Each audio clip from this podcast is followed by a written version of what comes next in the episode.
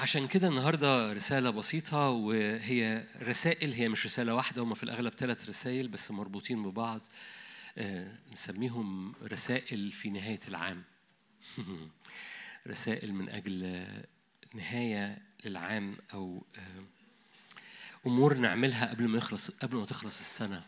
أمور نصليها وراء الرب قبل ما تخلص السنة. لأنه آم، زي ما يمكن شاركت في البرومو بتاع الاحتفال رأس السنة اللي الرب بيطلعه من الكنيسة في الزمن اللي جاي مش كنيسة منحنية مش كنيسة ب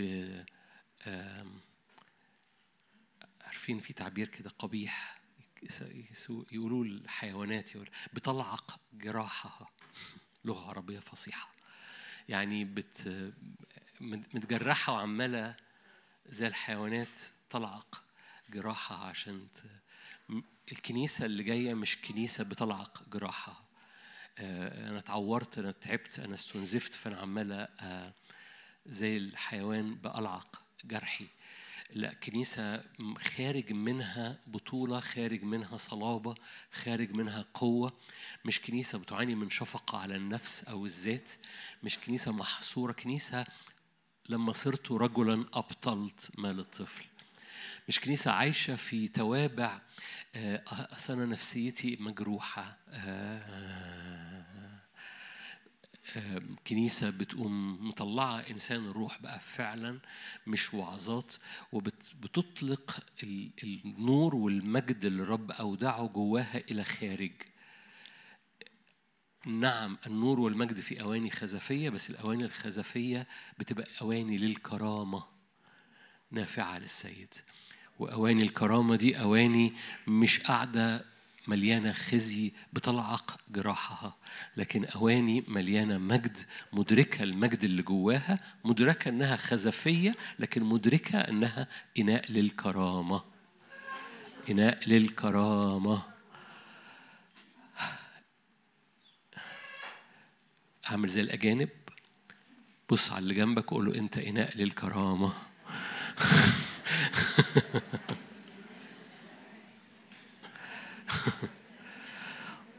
أنتوا خدتوها فرصة بقى.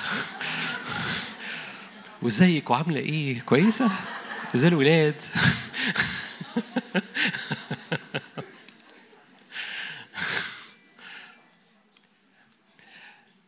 نعم أواني خزفية لكن المجد اللي جوانا بيحول هويتنا وبندرك إن إحنا أواني للكرامة. إناء للكرامة نافع للسيد. كلكم عارفين الآيات دي في رسالة تيموساوس. وبالتالي ببساطة في أمور بتحصل فينا في أمور بنحتاج ندرك تغير الموسم تغير الزمن. لما بيجي الشتاء ما أعرفش عنكم بتقوموا مدخلين الصيفي في آه، في حتت في الدولاب مش هتوصل لها وبتطلع الشتوي وتطلع البلوفرات عشان بتغير ثيابك لأن الموسم اتغير فلما الموسم الروحي بيتغير محتاج تغير هدومك اللي انت كنت بتلبسها وتحطها في مخازن لأنك هتلبس هدوم تانية مم. ولانك هتلبس هدوم تانية فمحتاج تركز إيه اللي أنت هتلبسه محتاج تدرك ومحتاج تدرك تغير الموسم وتطلع الهدوم الجديدة اللي هتلبسها لأنها هدوم مختلفة تماما قوتها صلابتها نوعيتها آه، بتتغير. ف ف ف فما ينفعش تلبس نص كم في في ديسمبر ويناير. في حاجة غلط بتحصل. لو بتلبس نفس الثياب اللي بتلبسها في 22 و 21 هتلبسها في 23 في حاجة غلط بتحصل. وجاء الوقت إنك تدرك الصلابة تدرك الكرامة تدرك الوقفة تدرك ال- ال- الحاجات اللي أودعها الرب جواك لأنه الهدوم الجديدة الحقيقة هي في دواليبك. هي في دواليب روحك. بس فهي مش مش هتنزل تشتري هدوم جديدة هي موجودة اوريدي في دواليب ولو محتاج حاجة مجانا في العرش النعمة موجودة لكن هي موجودة في دواليبك. بس جاء الوقت إنك تطلع وتفتح الدواليب المقفولة وتطلع منها الحاجات اللي أنت أودعها الرب خلال السنين جواك وتقوم مطلعها وتقول هو دي اللي أنا هلبسها في الزمن اللي جاي فأنا بخلع الطريقة القديمة وبحطها في المخازن عشان بلبس الحاجات الموجودة في دواليبي بقالها كتير بس ما اتلبستش. عمرك لقيت حاجات في دواليبك لسه بال بال ticket بتاعها؟ طب ما أنتوا كويسين اهو. ياما ياما ياما في دواليبنا حاجات بال ticket بتاعتها لم نستخدمها. ياما في دواليب الروح بتاعتنا أمور الرب أودعها أدركناها اتنورت جوانا ولسه بال ticket ما استعملناهاش. ولو فتحت دواليبك وتدرك إن أنا عمري ما لبست دي أنا ما لبستهاش برغم إنها موجودة في الدولاب بتاعي. وجاء الوقت إنك تخلع عشان تلبس الجديد بتخلع القديم. فبتخلع الثياب اللي لبستها لفترات طويلة عشان تلبس الأمور اللي أودعها الرب جدد وعتقاء. أمور لسه بال ticket وأمور أنت already استخدمتها. بس جاء الوقت إنك بقى تدرك إن هي دي ثياب الزمن هي دي ثياب المرحلة هي دي ثياب القوة أو ثياب الاستخدام أو الثياب اللي دعاني الرب ألبسها في الزمن اللي جاي. ولن أعود للثياب القديمة. لن أعود للس... لن أعود للثياب القديمة لأنه أنا بسبق نفسي اللي أنا عمال بصلي اليوم 16 ف دخلت على يوم 16 دلوقتي. ف... ف... كالعادة ف ف ال... يعني إدراك في في كلمتين أغششكم على يوم 16 من غير في كلمتين يبتدوا بكلمة ح. هو في حرب وفي حركة في حرب روحية وفي حركة روحية هيحصلوا في الزمن اللي جاي والاتنين هيحصلوا في نفس الوقت فإنها أزمنة حروب بس أزمنة حركة أزمنة نهضة وأنت بتحارب وأزمنة حرب وأنت في النهضة. أزمنة أرواح محاربة وأرواح مدركة جدا الحركة الروحية اللي على حياتها. ففي نهضة مصاحبة للحرب الحرب الروحية اللي شغالة حرب بتزداد قوتها بتزداد شراستها بس بيزداد انتصارك فيها. قلت تعبير وإحنا بنصلي النهارده ملكة السماوات تسقط. ملكة السماوات دي إيزابل. ملكة السماوات دي الأرواح اللي بتحرك المواسم في دوران لعنة. تسقط لأن دم لأن سماواتنا تطهر بدم رش. يتكلم أفضل من كل دم إبليس وبالتالي ملكة السماوات اللي بتقسم السماويات. عارفين التعبيرات دي؟ يمكن في مرة نحكي عنها. آه مربوطة بإيزابل مربوطة بقاسموا السماوات الأبراج والدورانات واللعنات المكررة. في حاجة النهاردة هنحسمها شوية يمكن مربوطة يعني يمكن نلمس في ملكة السماوات شوية لكن مربوطة باللعنة المكررة بالدورانات. لأن دي حاجة لازم تحسمها جواك قبل دخول السنة الجديدة. فكل حاجات بتعدي بمواسم لعنة بتسقط لأن سماواتنا بتطهر من دوران في نفس النقط واللعنات المكررة.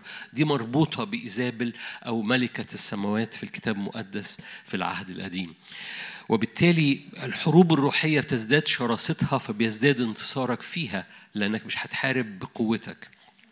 وفي نفس الوقت هناك حركة روحية قوية بتحصل مساوية في المقدار ومتحركة جدا مع الحرب. فالحرب الروحية والحركة الروحية متحركين في حياتنا بكل قوة في الزمن اللي جاي. فانتفض من المسكنة. انتفض من المسكنة. من تجند لا يرتبك بأمور الحياة ومن تجند من تجند قد بنفقة نفسه. يعني مفيش حد بيتجند بقوته. أنت بتتجند بقوة من من العلاء. ولأنك بتتجند بقوة من العلاء فالحرب أنت بتقف في الصفوف والأسلحة عليه. أنت بتقف بجرأة والأسلحة عليه. أنت بتقف بقلب أسد والأسلحة عليه والانتصار عليه. وبالتالي الشفقة عن حرب الحتة دي اخلعها ده ده ده لبس صيفي. ده مش اللبس اللي أنت المفروض تلبسه في الزمن اللي جاي. فقصة إنك تبقى ما فيش امتلاك إلا بالحرب. والحرب مش بلغة العهد القديم هي حرب بلغة العهد الجديد اللي مربوطة سبت مربوطة راحة بس مربوطة إدراك وشراسة في الروح القدس. ده النير بتاع الرب اللي اسمه هين وحمله خفيف فتجده راحة. وبالتالي نير الرب في بعض أحيان بيحملك إلى مش sorry نير الرب يحملك إلى حروب في الأزمنة اللي جاية لكي تجد راحة. عدم حركتك مع الحركة الروحية بيدخلك في انهيار عصبي. وده تشخيص طبي. عدم حركتك في الحركة الروحية بيعرضك لانهيار عصبي. عارفين ليه الأزمنة اللي فاتت كان في ناس بتروح دكاترة نفسيين كتير؟ هلوم دكاترة نفسيين. بسبب عدم الحركة مع الحركة الروحية. وعدم الدخول في حروب روحية الرب دعيك تخش فيها وتربط عدو الخير. عدم تحركك وراء الحركة الروحية بيعرضك في الأزمنة اللي جاية مش بتكلم على اللي فات بيعرضك في الأزمنة اللي جاية على الانهيار عصبي. وبالتالي اتنفض. وبالتالي البس ثياب الملك. وبالتالي مش بقوتك من تجند بنفقة نفسه. من تجند مش بنفقة نفسه اللي يرتبك بأمور بيقف في صفوف الرب. هو اسمه رب مين؟ طب ما أنتوا حلوين اهو. رب الجنود. هو ربك؟ وهو رب الجنود؟ النتيجة يبقى أنت إيه؟ good morning مش هتبقى جندي فهو مش ربك.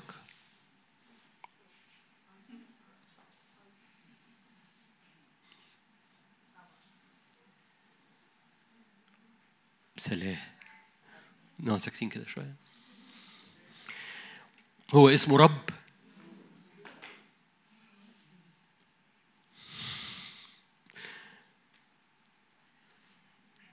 الجندية جزء من قلبك الجندية جزء من طبيعتك الجندية جزء من نفسيتك الجندية جزء من حديتك الجندية جزء من رد فعلك للأحداث هذه الجندية في عالم الروح هذه الجندية مش بقوتك مش ب...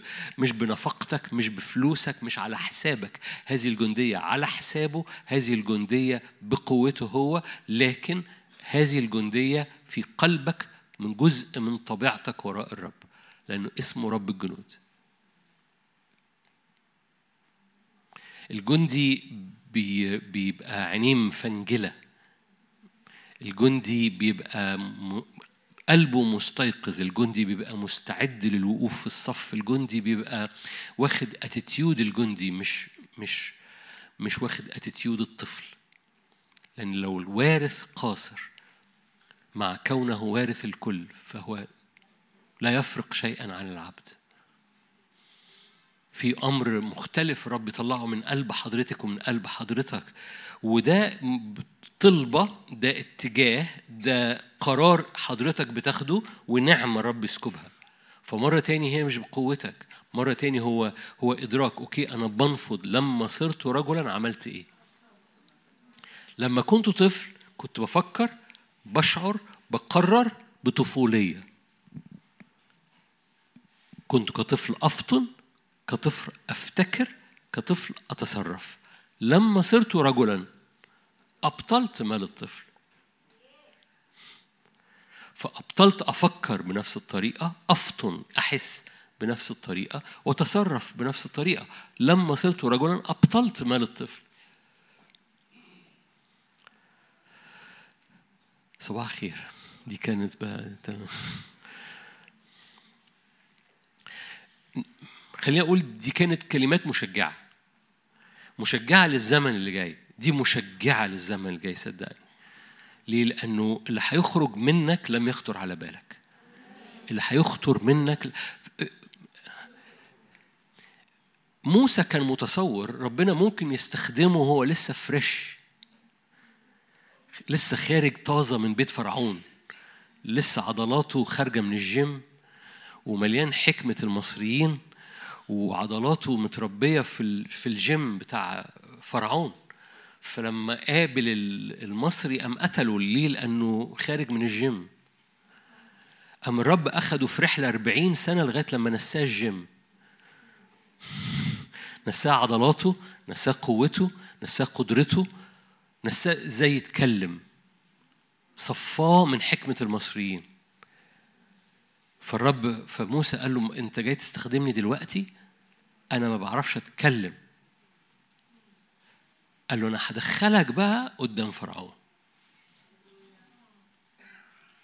وبالتالي المواجهات اللي جاية مش جاية لأنك أنت حاسس إنك خارج من الجيم. المواجهات اللي جاية خارجة من إدراك معين. في تكليف على الرب. أنا بتهتأ بس في تكليف على الرب. ولأن في تكليف من الرب أنا هقف قدام. سلاطين ورؤساء من أرواح الشر لكن في حاجة قوية بتتحرك. العصاية اللي في إيدي بتبلع كل تعابين تانية. الحرب والحركة الروحية هيتحركوا مع بعض في الزمن الجاي. أمين؟ كده مش هشارك في 16 أنا بضحك معاكم.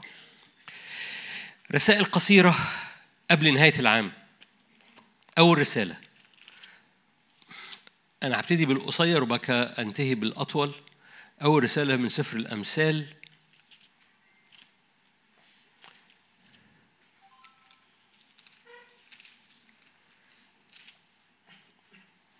أمثال ستة. آية مشهورة جدا بس أنا بأذكرك بيها ومش هطول فيها لأنكم أنتوا عارفينها. أمثال ستة آية 30 في الأغلب. لا يستخفون بالسارق.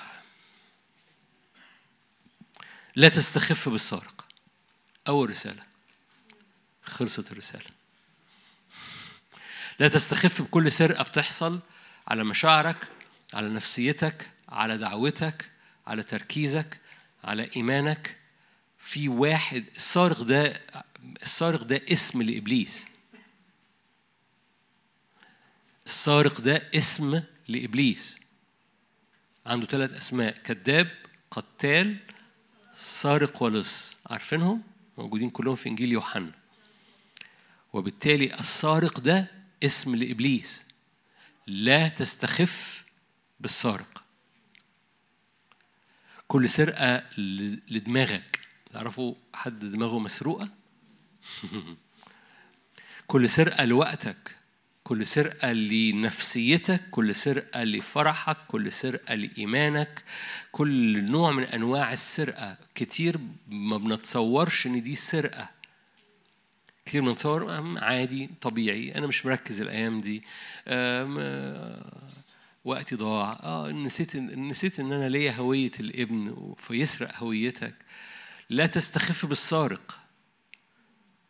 لا تستخف بالسارق.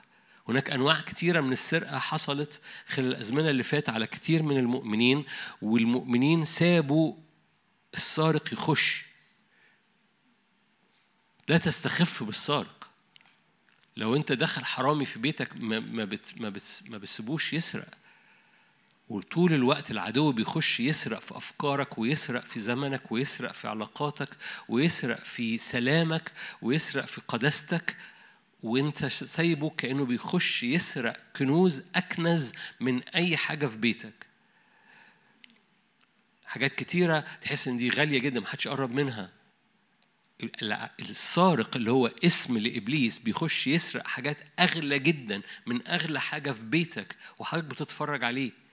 لا تستخف بالسارق. أربط السارق. أطرد السارق. واسترد من السارق كلكم عارفين الآيات سبع أضعاف.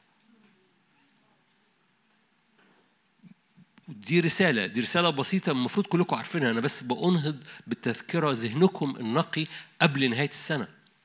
لو في حصل سرقة على حياتك خلال 22 ما تكملش فيها وتخش ل 23 لا تستخف بالسارق.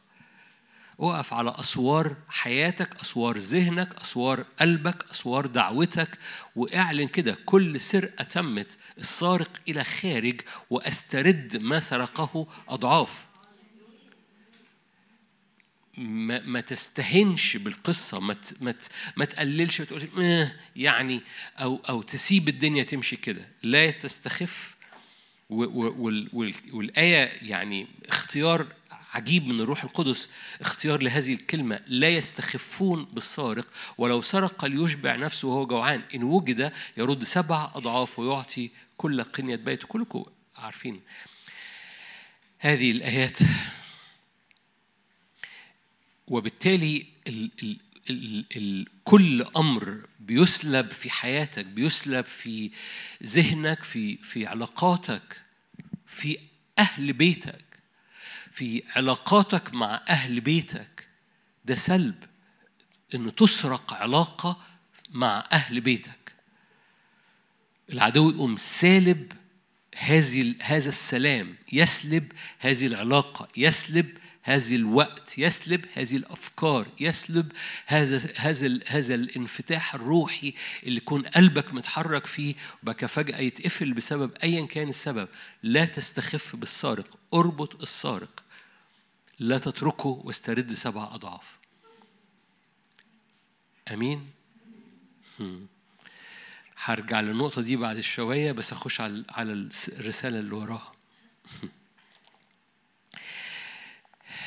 مزمور 78 أنا قلت لك رسائل صغيرة قبل نهاية السنة.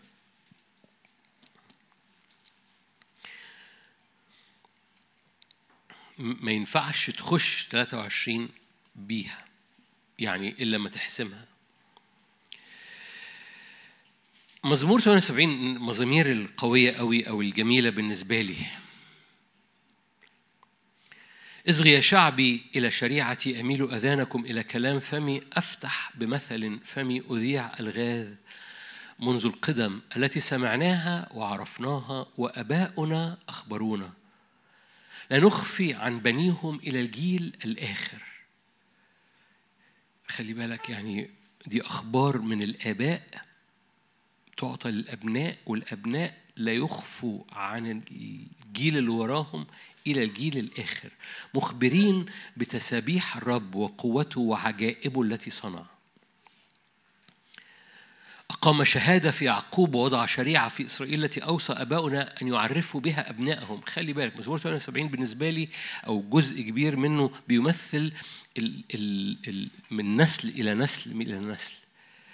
لكي يعلم الجيل الآخر يعني ده آخر يعني من جيل إلى جيل لغاية آخر جيل مش الآخر الآخر. لكي يعلم الجيل الآخر متشكلة حتى قدام عينيك في الشاشة. بنون يولدون فيقومون ويخبرون أبنائهم. هللويا. فيجعلون على الله اعتمادهم ولا ينسون أعمال الله بل يحفظون وصاياه خلي بالك في key هنا. ال key يعني في في كذا key الآيات ملغمة. أنا عايز أكون مركز ونصلي وقت صغير ونشارك وقت صغير ونصلي بعد كده وقت طويل. مش العكس. في كذا key في الحتة دي؟ منها key من جيل إلى جيل ويخبرونا الجيل اللي وراهم إلى الجيل الآخر. بس ال key بتاع هذا الانتصار إن هم مخبرين بإيه؟ بتسابيح الرب وقوته وعجائبه التي صنع دي آية أربعة. ال key اللي بيخلي وهقول لك لأن عكسه هو اللي أنا عايزك تحسمه مع نهاية السنة هو دي الرسالة اللي جاية.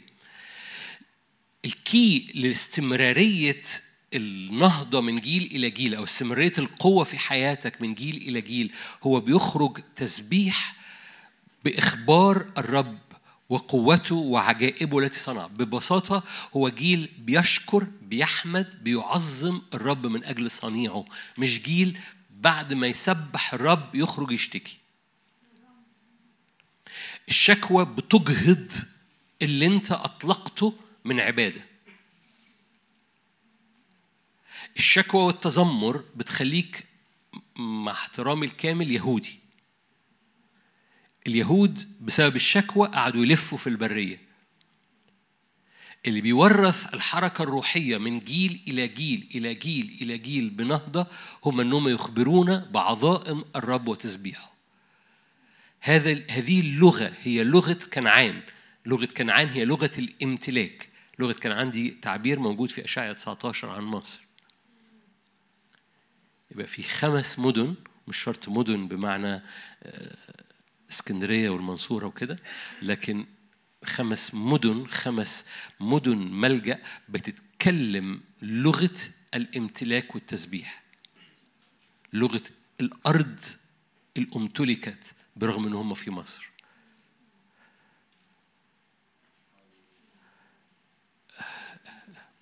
وشكوا عارفين الآيات دي؟ يوجد خمس في أشعياء 19 في أشعياء 19 يوجد خمس مدن تتكلم بلغة كنعان في أرض مصر. معنى كده إن هيبقى في خمس مدن في مصر بتتكلم يهودي؟ نو no. هذا المز... هذا الإصحاح إصحاح روحي نبوي بمعنى في في مدن في مصر مدن بمعنى مراكز منيرة للرب مليانة لغة مختلفة عن لغة مصر. لغة مصر شكوى لغة مصر عبودية وهيطلع في مدن بتتكلم لغة امتلاك ولغة تسبيح. لغة كنعان يعني لغة الأرض الامتلاك. حد عنده خبر إن كنعان يعني ده أرض الامتلاك؟ وبالتالي أرض الامتلاك دي دي لغة لغة الامتلاك غير لغة مصر. فالرب في أشعة 19 بيتنبأ إن هيبقى في مدن بتتكلم مش لغة مصر العبودية والشكوى لكن لغة الامتلاك. لو أنا بتكلم في الاجتماع لغة الامتلاك وأخرج من الاجتماع أتكلم لغة مصر فأنا أجهضت اللي أنا قلته.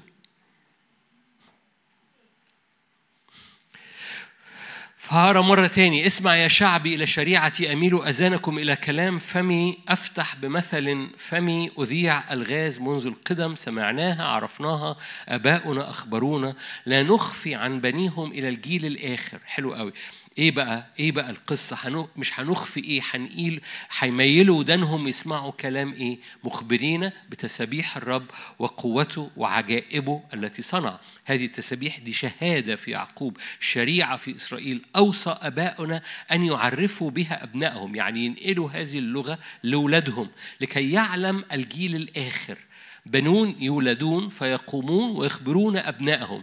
يعني آباء بيعلموا أبنائهم وأبنائهم يقومون ويخبرون أبنائهم نسل إلى نسل إلى نسل. فيجعلون على الله اعتمادهم ولا ينسون أعمال الله بل يحفظون وصاياه. وتأتي الآية 8 ولا يكونون مثل آبائهم. جيل زائغ. مارد مارد يعني متمرد. جيلا لم يثبت قلبه. ولم تكن روحه أمينة لله. فده في جيل قديم ده الجيل اللي مات في البرية بلغة روحية أو بمعنى آخر ده جيل سابق عن جيل بيمتلك أو جيل الرب يطلعه هذا الجيل يسميه الرب خليني أقرأ مرة تاني يسميه إنه جيل زائغ متمرد لم يثبت قلبه ولم تكن روحه أمينة لله. وياخد مثل بنو إفرايم يقول لك بنو إفرايم النازعون في القوس الرامون.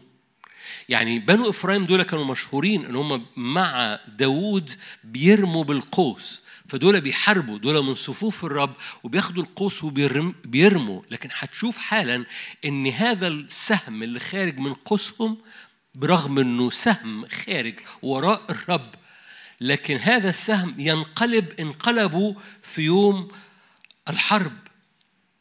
ويستعمل الكتاب المقدس تعبير موجود برضه في 78 بس آية 57 هنط عليها وهذه الآية هو ده التعبير اللي أنا عايز أبص عليه. نقرأ من 56 جربوا وعصوا الله العلي وشهاداته لم يحفظوا ارتدوا غدروا مثل آبائهم انحرفوا كإيه؟ كقوس مخطئة. إفرايم برغم إن هم من صفوف الرب وبيرموا القوس القوس بتلف وترجع ليهم وهذا التعبير مكرر في كتاب مقدس القوس المخطئة. يعني إيه قوس مخطئة؟ مش قوس ما بتصيبش الهدف لا دي قوس بترجعك أنت لورا. فبنو إفرايم برغم إن هم ماشيين وراء الرب رغم إن هم من جنود الرب رغم إن هم من الجيل اللي رأوا عجائب الرب وتسابيح الرب وقوته وعجائبه لكن كانوا جيل زائغ متمرد لم يثبت قلبه لم تكن روحه أمينة لله. فلما أطلقوا السهم بيعظموا الرب ويخرجوا يشتكوا فالسهم اللي خارج انت بتعظم الرب وبتعلن انه صالح تخرج بره باب الاجتماع وتعلن عكس ده فالسهم اللي انت اخرجته يقوم لافف وراجع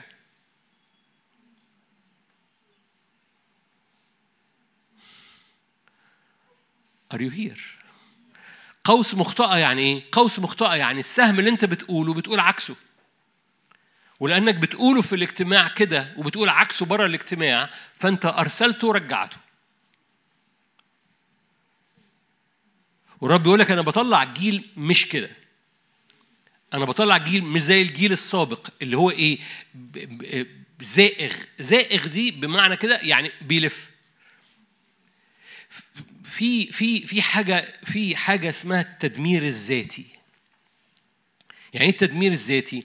يعني في حاجة بتبقى جوانا في العقل الباطن خلي بالك إن العقل الباطن بتاعك أقوى من العقل الواعي.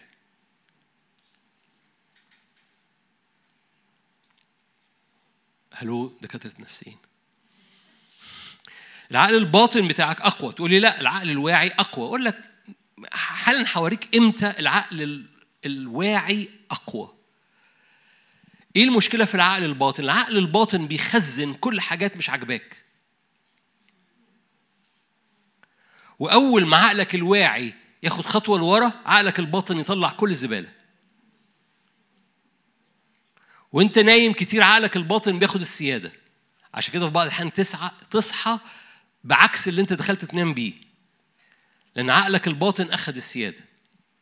عقلك الباطن هو الدولاب المظلم اللي بتخبي فيه كل الهدوم اللي انت مش عايز تشوفها. بمناسبة الهدوم طبعا بنتكلم عن الهدوم النهارده ف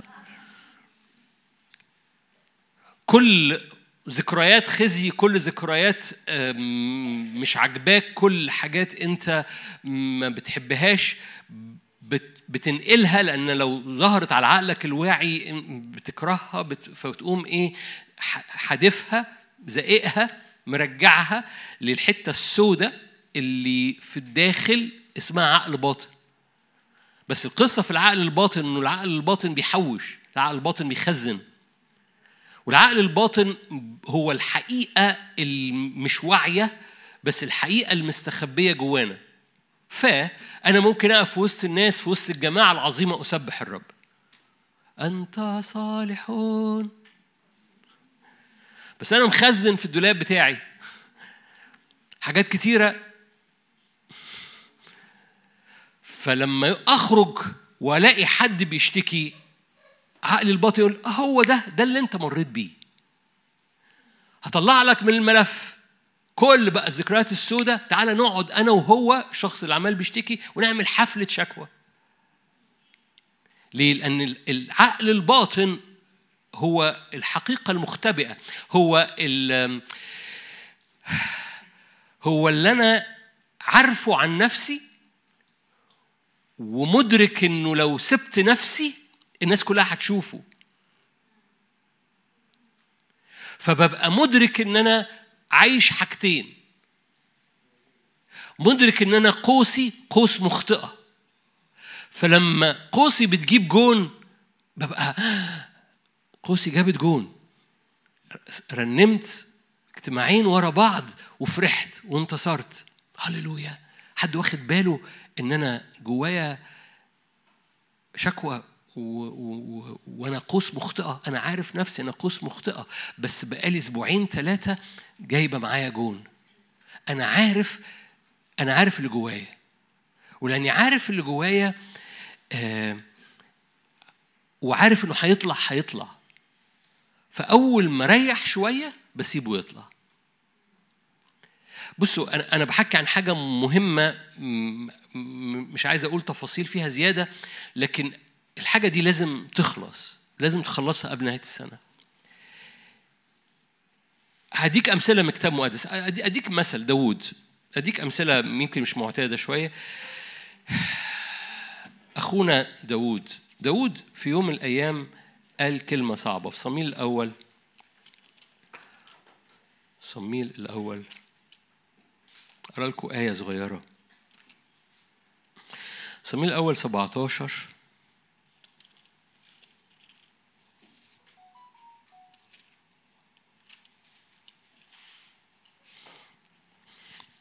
آية واحد.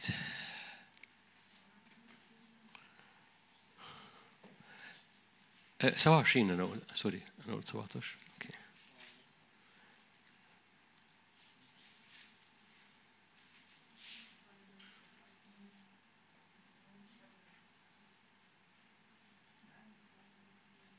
قال داود في قلبه إيه؟ سهلك يوما بيد شاول. فلا شيء خير لي من أن أفلت إلى أرض الفلسطينيين داود في قلبه إيه؟ أنا عمال شو فاكرين داود كان عمال بيهرب من من شاول إزاي؟ وفاكرين كم مرة الرب سلم شاول لإيده وداود ما يمدش إيده على مسيح الرب؟ فكم الانتصارات شغالة شغالة شغالة شغالة فاكرين صخرة الزلقات يعدي من هنا وشاول الناحية الثانية يعدي من هنا وشاول الناحية الثانية أتاري جوه داوود في عقله الباطن حاجة. أنا سأهلك يوما بيد شاول. وهذا القوس المخطئة خليته ياخد قرار غلط. هروح أستخبى فين؟ عند الأعداء. ده بعد شوية تظاهر بالجنون لما خافوا منه. لما وجدوا إن هو آه، بينجح قعد يخربش في الحيطة. داوود علشان يقولوا عليه مجنون ما يخافوش منه.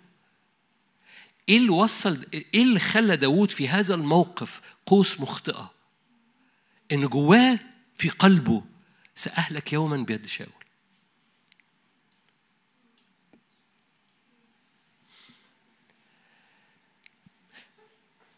علشان ما أكملش وعظ أنا حريص إني نحسم النقطة. هل جوه عقلك الباطن جمل عكس إيمانك؟ ما تردمهاش. خليك معايا. ما تردمهاش. ما ما ما ما تلخبطش عليه. ما ما ما تلخبطش. أوكي. أنتوا عارفين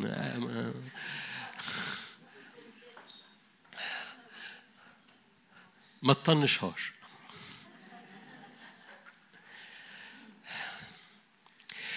ما تقولش طالما مش ظاهرة ما حدش واخد باله. وربنا مش واخد باله. بكى ربنا كريم وربنا بيغفر و... ما, ما, ما تتعاملش بهذا النوع مع كل أفكار في عقلك الباطن مختلفة مع إيمانك. قال داود في قلبه خلي بالك دي ده جواه ما قالوش لحد ده جواه. سأهلك يوما بيد شاول. وانتهى في الآخر إنه بيتظاهر بالجنون وبيخربش في الحيطة عشان راح يستخبى عند الأعداء. ممكن بقى امشي معاك قصص كتيرة. شاول الملك شاول الملك كان طويل وفرع وحاجة جميلة قوي شاول الملك اللي قبل داوود. ماشي؟ بس جواه جواه صغر نفس غير عالي. فجواه أنا ما استحقش أبقى ملك. تعرفوا حد لما بنعلن ملوك وكهنة جواه أنا ما استحقش أبقى ملك؟ ما حدش يرفع إيده. فإيه؟ فالقوس بتاعة الملك بتاعتي مخطئة. ليه؟ لأن أنا جوايا ملك بس أنا جوايا أنا عارف إني ما استحقش أبقى ملك. مدرك ان على حساب يسوع وان يسوع ملك. بس ما بس ما, ما حدش ياخد باله مني أنا مش ملك.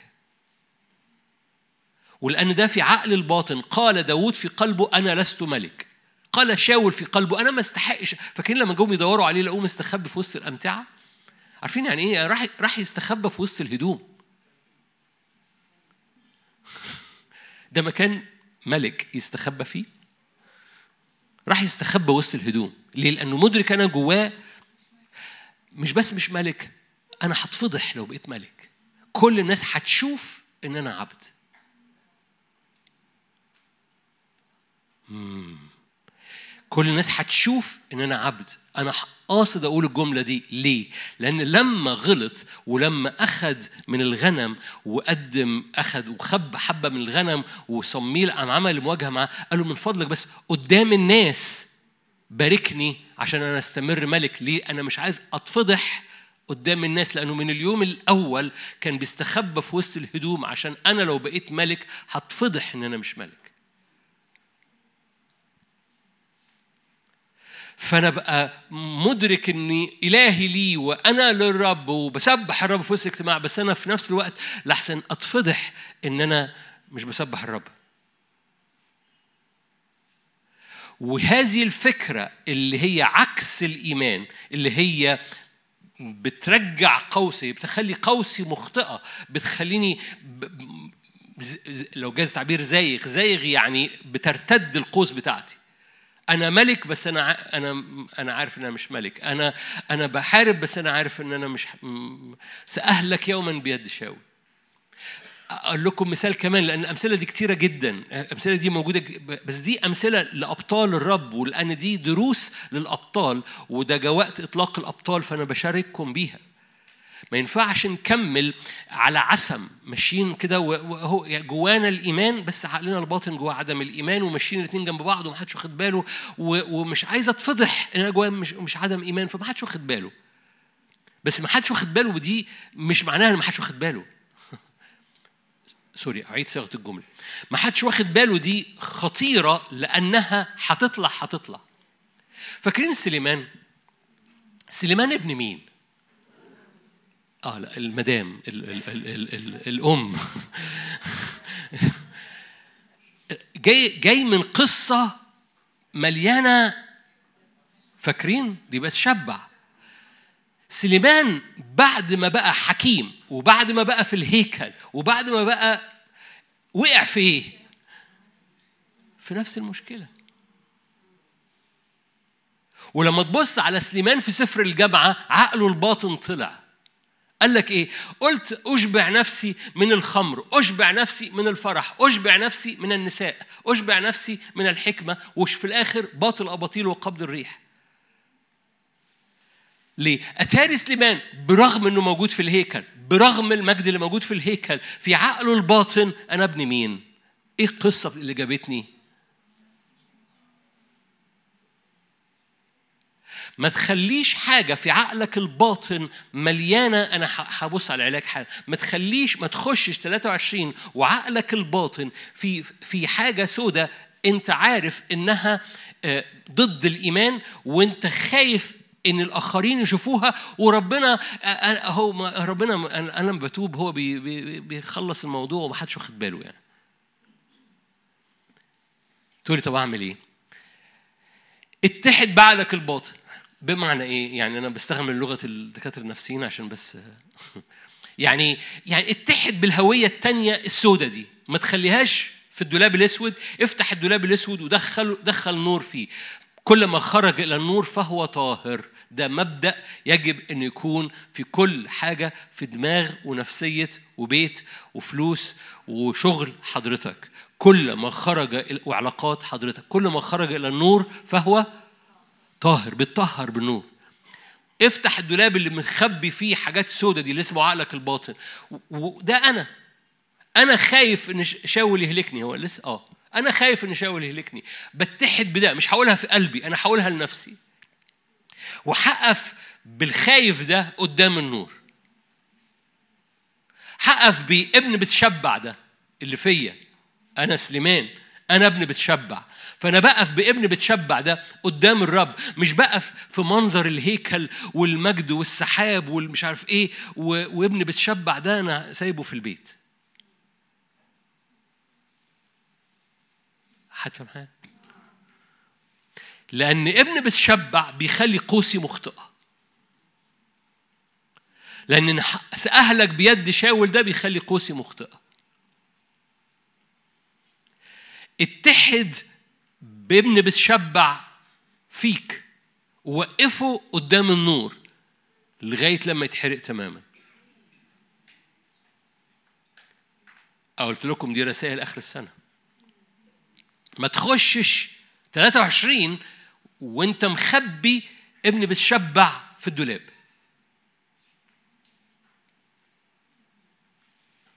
بصوا ما, تستغربوش القصص القصص مليانة زي ما قلت لك سليمان زي ما قلت لك إفرايم زي ما قلت لك شاول الملك. عايز عهد جديد غلطيا غلطيا الغلطيون الأغبياء. ليه؟ كان جواهم صورة. إحنا بنحب الرب وفي حرية وحلو قوي وبولس وحرية ومجد وترانتا ترانتنتي بس إحنا حابين قوي الشكل اللي فيه قداسة كده ومسكنة يهودية. فإحنا لينا حرية بس بنحب المسكنة. قال لهم أيها الغلاطيون الأغبياء من رقاكم؟ حتى ترجعوا للأركان الضعيفة. الأركان الضعيفة دي مش مش خطايا ضعيفة. الأركان الضعيفة دي شكل مسكنة ملوش أي معنى من جهة إشباع البشرية.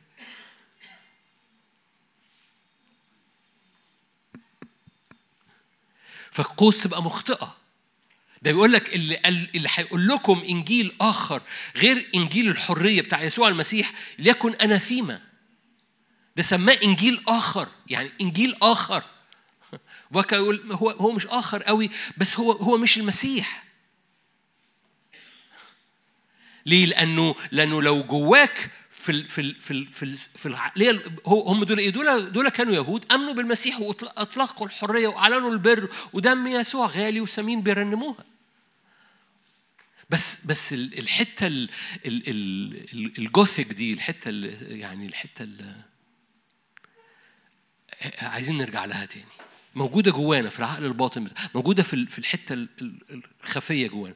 قال من رقاكم؟ مين عمل لكم رؤية حتى ترجعوا مرة تاني لهذه الأركان الضعيفة. ما تسيبش حاجة أنت زي شاول كده. أنا هقف في المكان بس أنا جوايا واحد تاني مستخبي في وسط الهدوم لحسن أتفضح وأنا واقف في المكان. لا اتحد باللي خايف يتفتح ده. وقفوا قدام الرب قدام النور وخليه واقف خلال الأسابيع دي لغاية لما يموت تماما. ما تسيبش حاجة في الدولاب الأسود مستخبية عشان ما حدش واخد باله منها وأنت مش عايز تشوفها عشان منظرها قبيح. أوكي خليني أقول فاكرين آه بلاش فاكرين. ما حدش يرفع إيده في السؤال اللي جاي. كم حد هنا بيتذكر مواقف مر بيها ويحس إنه مكسوف. ما حدش يرفع ولا حد. ملائكه حبيبي. اخوان ملائكه حبيبي. ليه بنحس؟ ليه؟ لأن في هذا الموقف لينا مكسوف، ليه؟ لأن في هذا الموقف حصل حاجة خرجت خرجت حقيقة. ما, ما تقولش لحد برضو. خرجت حقيقة عني. مش ظاهرة. بس خرجت. فأنا مكسوف. ما ينفعش. ده يخرج مني. بس خلي بالك اللي خرج ده حقيقة. اتحد. ما ما ما, ما, ما تقعدش دايما اللي لما يطلع موقف إحنا مكسوفين منه بنعمل إيه؟ آه بنتضايق ون إيه؟ نردمه نردمه نلغوش عليه أي حاجة. لا اتحد بيه. مش اتحد بيه عشان تتوجع. اتحد بيه عشان انت مدرك انك لو حطيته قدام الرب يا رب أنا جوايا كده. أنا في الأغلب في عقلي الباطن في المواضيع دي. أنا بحطها قدام النور. ما تخليش قوسك مخطئة. جواك حاجات وراء الرب وجواك عكسها تتكسف إنه يطلع.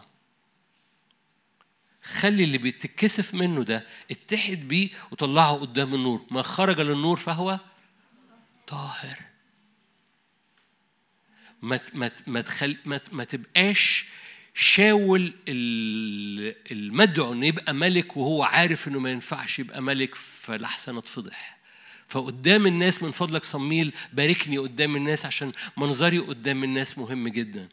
ما تبقاش شاول ما تبقاش سليمان ابن بتشبع اللي هو مدرك برغم إنه صاحب راحة برغم إنه يديدية حبيب الرب برغم إن أبوه داوود برغم إنه بنى الهيكل بتاع سليمان ومجد الرب ملا هيكل سليمان بس جواه جواه جواه في عقل الباطن أنا ابن بتشبع.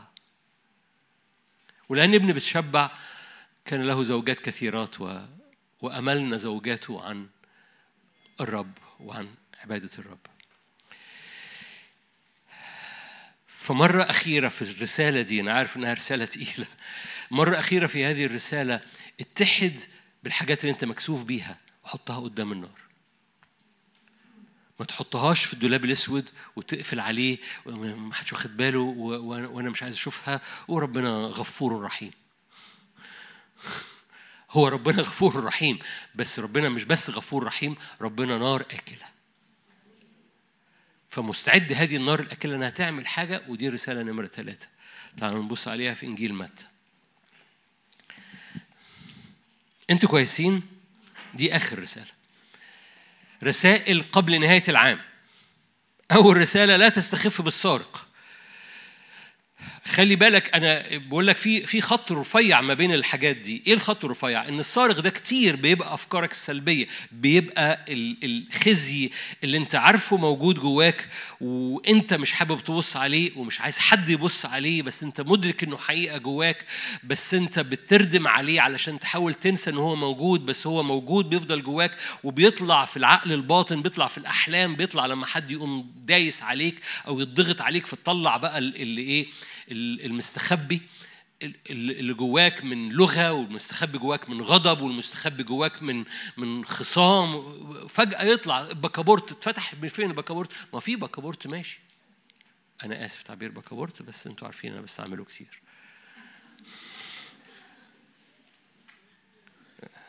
جزء من الحياة يعني.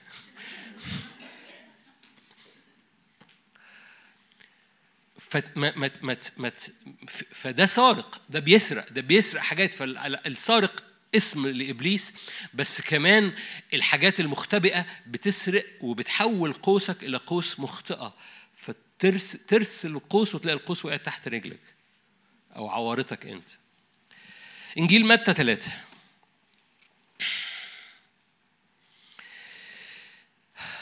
آية 11 كلكم عارفين الشواهد دي بس هاخد حاجة خاصة من وسطها أنا أعمدكم بماء للتوبة يوحنا معمدان بيقول كده.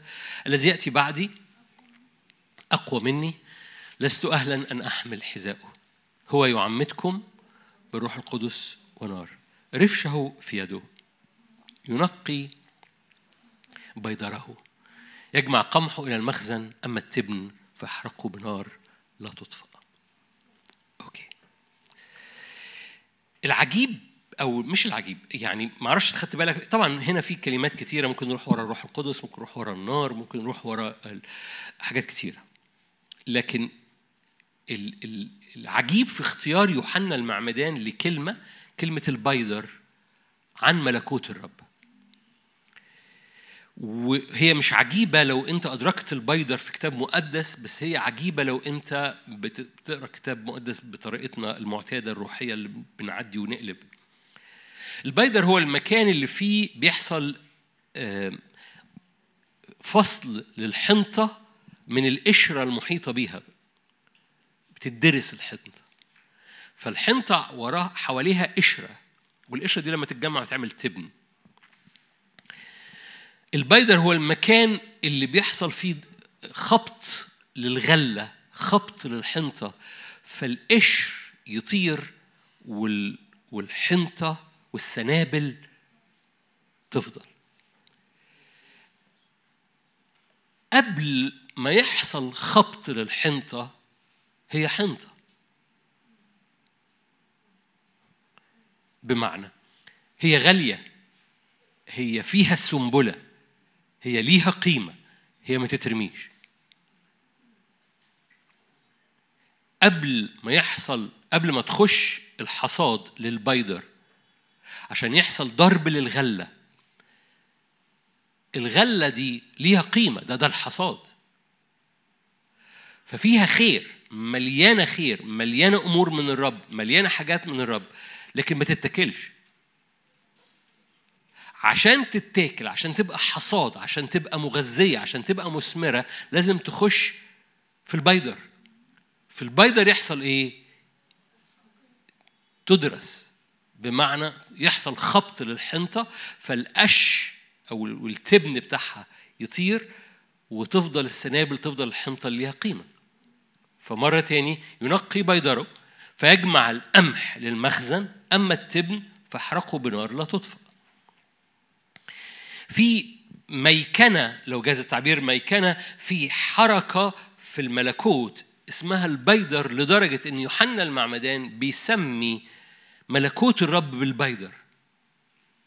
بمعنى دي الرسالة الأخيرة قبل أو يعني الرسالة الأخيرة في هذه الرسالة آه، قبل نهاية السنة إنه إنه زمن بيدر لينا زمن إن القشرة اللي ما تتكلش فينا كل حد فينا غالي بس في قشرة جاء زمن إنها تتقشر. بتتقشر في البيدر لأن في البيدر الغلة بتتخبط. ولو جاز التعبير في حاجات كتيرة عمالة بتحصل في حياة كثيرين بطرق متنوعة عشان تخبط الغلة بتاعتك. فالتبن يطير وتفضل الحنطة الحقيقية. ما ترفصش مع بيدر الرب. رفشه في يده ينقي بيدره. فبيجمع الحنطة اللي تتاكل ليها قيمة في حياتك. حضرتك وحضرتك غاليين جدا. جواك سنابل حقيقية من الرب. لكن السنبلة دي عشان تتاكل لازم تخش في البيدر اللي بيحصل فيه تدرس الحنطة. حد فاهم حاجة؟ فالقشر اللي ما يتاكلش اللي ملوش طعم الناشف ال- اللي اللي فيه أعمال جسد اللي فيه أعمال نفس اللي فيه حاجات كده ده بي- بيتخبط. بيتخبط. بتخبط عشان يطير عشان تفضل الحنطة في حياتك اللي هي ليها قيمة وليها معنى. لما تبص في كتاب مقدس على قصة البيدر دي قصة جميلة. أهم. طبعا في آيات كثيرة بس تعالوا نبص على حبة آيات. أقرأ لك آيات مشجعة الأول. صميل التاني. أنتوا كويسين؟ أول رسالة لا تدع لا تستخف بالسارق. تاني رسالة اتحد بكل أمور مستخبية في عقلك الباطن خليها تطهر قدام النار. اتحد بيها ما تعس ما ما تلغمطش عليها. ما تخشش بابنة ما تخشش ك كابن بتشبع ما تخشش بتقول سأهلك يوما بيد داو بيد شاول الملك. صمويل الثاني خمسة. كان داود ابن 30 سنة. آية ستة. ذهب الملك ورجاله إلى أورشليم إلى اليبوسيين سكان الأرض. فكلموا داود قائلين لا تدخل إلى هنا ما لم تنزع العميان والعرج أي لا يدخل داود إلى هنا. أخذ داود حصن صهيون سماه مدينة داود وقال داود في ذلك اليوم إن الذي يضرب اليبوسيين ويبلغ إلى القناة والعرج والعمي المبغضين من نفس داود. لذلك يقولون لا يدخل البيت أعمى وأعرج. أقام داود في الحصن وسماه مدينة داود. أتاري جبل صهيون أو حصن صهيون مش أتاري يعني هو دي حقيقة اسمه مدينة داود. عشان كده دايما. لما نجيب أتينا إلى جبل صهيون بقول لكم نفس التعبير كل مرة ده مش موضوع جغرافي ده مدينة الملك ده مدينة داود. أوكي؟ مين كان يسكن جبل صهيون قبل داود؟ لا. قدام عينيكم آية ستة. اليبوسيين مين كان يسكن جبل صهيون قبل داود اليبوسيين يعني إيه يبوسيين كلمة يبوسيين يعني بيدر بيدرس فيه قمح. واليبوسيين قالوا له بص مش هتخش هنا ده اللي هينتصر عليك العرج والعمي بتوعنا. يعني إيه؟ يعني الضعفات الضعفات هي اللي هتغلبك. العرج والعمي هم اللي هيغلبوك.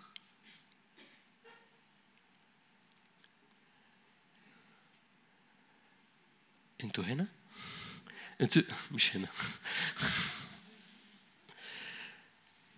كلموا داود قائلين لا تدخل إلى هنا ما لم تنزع العميان والعرج. يعني مش هتخش المدينة إلا لو انتصرت على العميان والعرج. العميان والعرج هيغلبوك. بمعنى أي لا يدخل داود إلى هنا. أنت شايفين الآية؟ مش هتخش. مين هينتصر عليك؟ العمي والعرج. ومش هتخش المدينة إلا وانتصرت على العمي والعرج.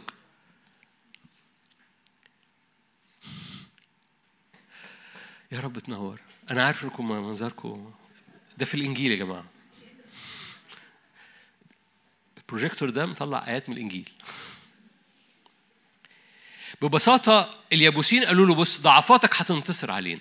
ضعفات الضعفات هتنتصر عليك. مش هتعرف تخش المدينة إلا لو انتصرت على الضعفات. يقول لك داوود قال تعب... آية عجيبة جدا. يقول لك إيه؟ قال داود آية 8 في ذلك اليوم. إن الذي يضرب اليابوسين ويغلب إلى القناة هقول لك موضوع القناة دي. العرج والعمي المبغضين من نفس داود داود اتولد جواه حاجة. أنا بأكره الضعفات. أنا بكره الضعفات. ولأن أنا بكره الضعفات أنا هنتصر على المدينة لأن هم قالوا لي هنطلع لك الضعفات تغلبك. خلي بالك مكان البيدر بقى مدينة داود مكان الحرث مكان التنقية مكان القشرة بتاعت الحنطة بتتخبط فالقشرة تطير والسنبل يفضل هو بقى مدينة داود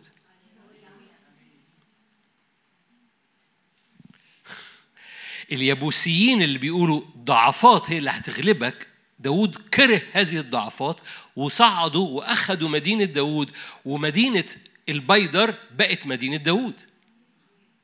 مدينة الحرت بتاع البيدر اليابوسيين يعني المكان اللي بيتحرت فيه الحنطة المكان اللي بيتقشر فيه. خلي أنا بشجعك على إيه؟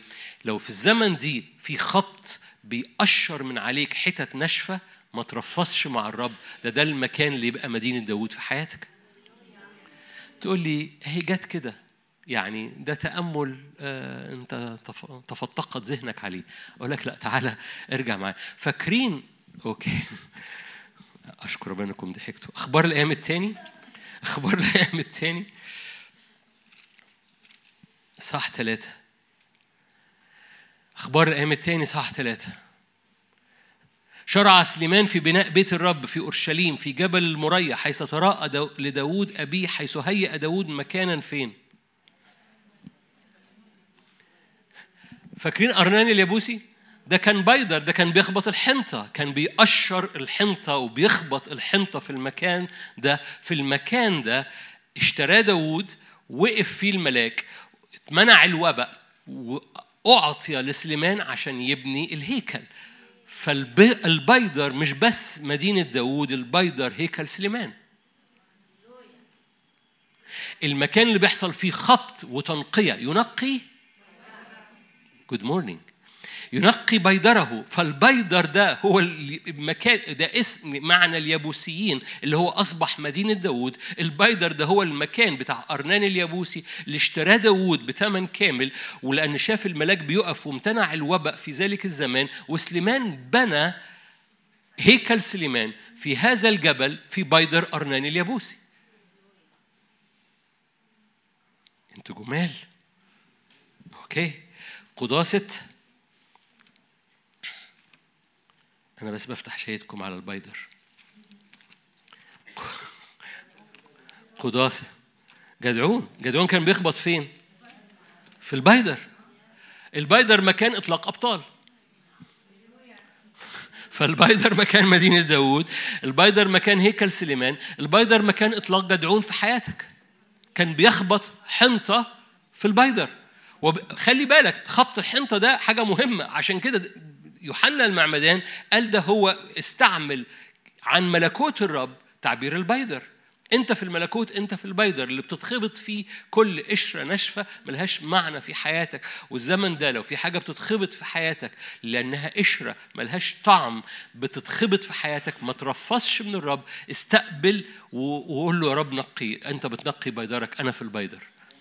أنا في البيدر. ليه لأن تقل المجد مربوط بعمق التنقية. تقل المجد اللي جاي مربوط بعمق التنقية. ففي البيدر بتتخبط الحنطة والتن التبن يتحرق والمخازن تتملي سنابل. خلي بالك قبل ما يحصل خبط للحنطة الحنطة ليها قيمة بس ملهاش طعم. الحنطة ليها قيمة بس ملهاش طعم. في بعض أحيان المؤمنين بيبقى ليهم قيمة بس ملهمش طعم. كل مؤمن له قيمة. حصاد غالي عند الرب بيتجمع بي بيهتم بيه الرب. ده الرب دفع فيه ثمن وهو حط البذرة وحضرتك كبرت وبقيت في الحصاد. فأنت ليك قيمة بس مفيش طعم. بتخش على البيدر علشان القشرة الناشفة تتكسر عشان الطعم القيمة الحقيقية اللي تتاكل تخش في المخازن. ففي البيدر هو مدينة داوود البيدر هو هيكل سليمان البيدر هو مكان اللي أخرج وأطلق. جدعون. حاجة أخيرة؟ أقولها بسرعة ونصلي عشان ما أطول أنا طولت دلوقتي. أنا طولت فعلا. راعوث في أصحاح ثلاثة لما راحت لبوعز راحت له في البيدر. وفي راعوث ثلاثة العهد اللي حصل ما بين بوعز وراعوث كان في البيدر. فالبيدر هو مكان عهد. البيدر هو مكان مدينة داود البيدر هو مكان هيكل سليمان البيدر هو مكان إطلاق جدعون البيدر هو مكان العهد والرب ينقي بيدره ويجمع قمحه إلى المخازن. في حاجة بتحصل في الزمن ده في خبط بيحصل علشان القشرة تطير.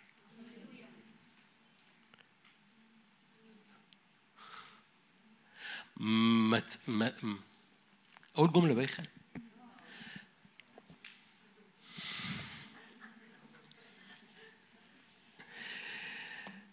في ناس في في البعض البعض عنده ضمير شكاية فاي حاجة بيبقى مخبيها لأنه مش عايز يشوف الشكاية فيقوم مخبيها في عقله الباطن.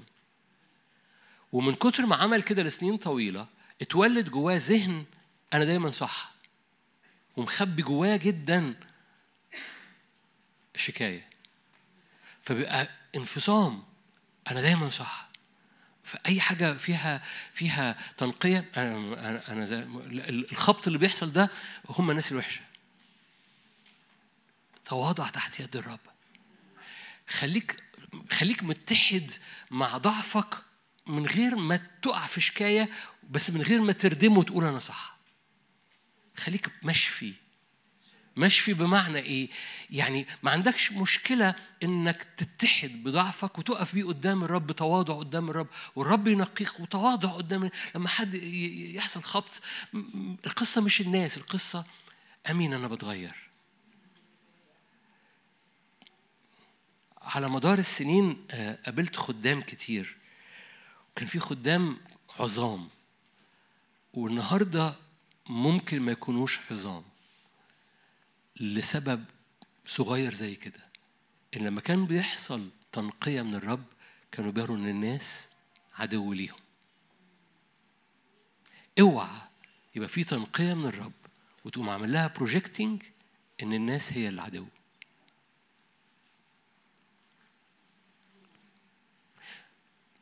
هقولها مرة تاني. كان في خدام عظام على مدار السنين. من كتر اقتناعهم إنه أنا صح. فأي خبط من الرب رب ينقي فيه حياتهم. كانوا بيقولوا أنا صح الناس دي غلط. ولأنه كانوا بيقولوا الناس دي غلط أنا صح. النهاردة مش عظام ربنا يرجعهم بقوة. لكن القصة إنك لما بتركب الأنا وبتخبي الحق اللي أنت مش عايزه يطلع قدام الناس. فتخرج اللي خارج لبره. أنا صح. هنا بيحصل مسافة ما بين الخارج والداخل. فبتتجزأ نفسيتك بتتهشم بتتجزأ نفسيتك. جاء وقت إنك تتحد بالاثنين مع بعض وتقف بيهم قدام الرب. لا شكاية لا شكاية. قد طرح المشتكي علينا. ما تبقاش عامل في نفسك كده ما تبقاش بتشتكي على نفسك لدرجة إنك تقوم لابس ثياب مش بتاعتك. اتحد بالثياب الطبيعية بتاعتك وقف بيها قدام الرب وكل ما خرج للنور هو طاهر. وأي تنقية بتحصل أنا أنا بقف بيها قدام الرب رب طهر كل حاجة. كل بيدر بيحصل في حياتي كل قشرة مخلية أنا مش بتلغي قيمتي بس أنا عايز يكون ليا طعم للآخرين. هتفهم حاجة؟ عايز يكون في طعم في حياتي مش عايز أكون متجلد قشرتي ناشفة. فعايز تكشر تكسر في قشرتي. هللويا. انت أصلا ملكوتك اسمه بيدر. وانت بتنقي بيدرك رفشك بيدك بتنقي بيدرك. فبتجمع الحنطة في مخازن وبترمي التبن إلى النار. وبتعدي على البيدر وتطلع من اليابوسيين مدينة داوود وتعدي على البيدر وتطلع من اللعنة اللي كانت حاصلة هيكل سليمان وتعدي على البيدر وتطلع من البيدر بطل زي حضرتك وحضرتك اسمه جدعون تعدي على البيدر وتعمل عهد مع راعوث المؤبية لأن في البيدر استراتيجية بتنقينا وبتطلع حاجة قوية مننا. فما ترفصش ضد البيدر ما ترفصش ضد البيدر بتاعك. أمين. خلونا نصلي مع بعض.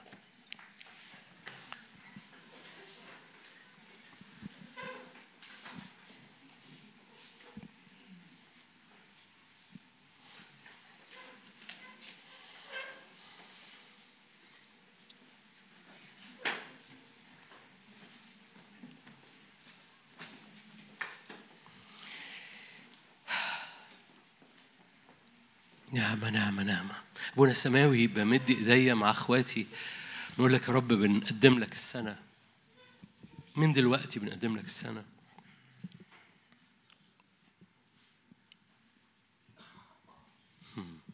من دلوقتي بنقدم لك السنة بنقدم لك حياتنا بنقدم لك اللي فات بنقدم لك اللي جاي بنقدم لك نهاية السنة بنقدم لك قلوبنا بنقدم لك حياتنا بنقدم لك كل حاجة بنقدم لك كل حاجة. التبن والحنطة بنقدمه لك. بنقدم لك الحياة كلها. هللويا.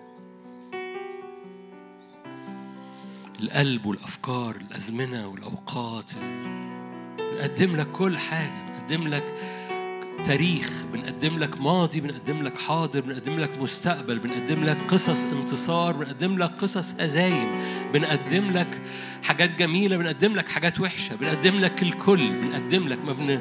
ما بنخدعش نفسينا ما بن... بنقدم لك الكل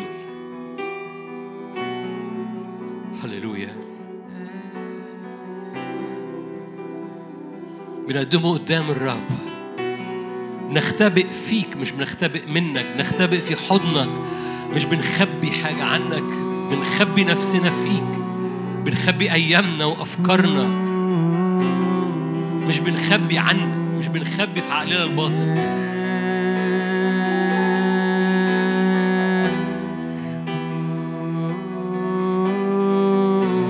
هللويا. رفشك بيدك. أعبر كتنور نار. اعبر كتنور نار.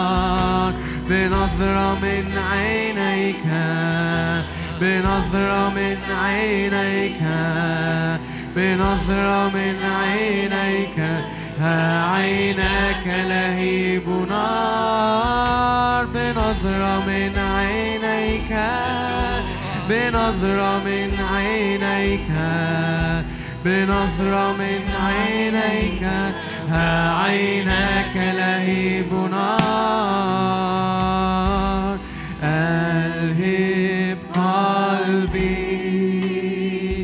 بنيرانك بحبك.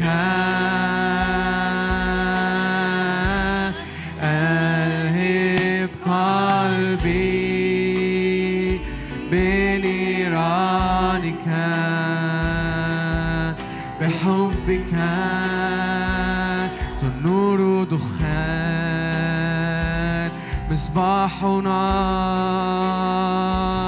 تنور دخان. مصباح نار تنور دخان. مصباح نار تنور دخان. مصباح نار ولتأتي السماء. هذا المكان ولتأتي النار علينا الآن ولتأتي السماء. على هذا المكان. على هذا المكان. ولتأتي النار علينا الآن. علينا الآن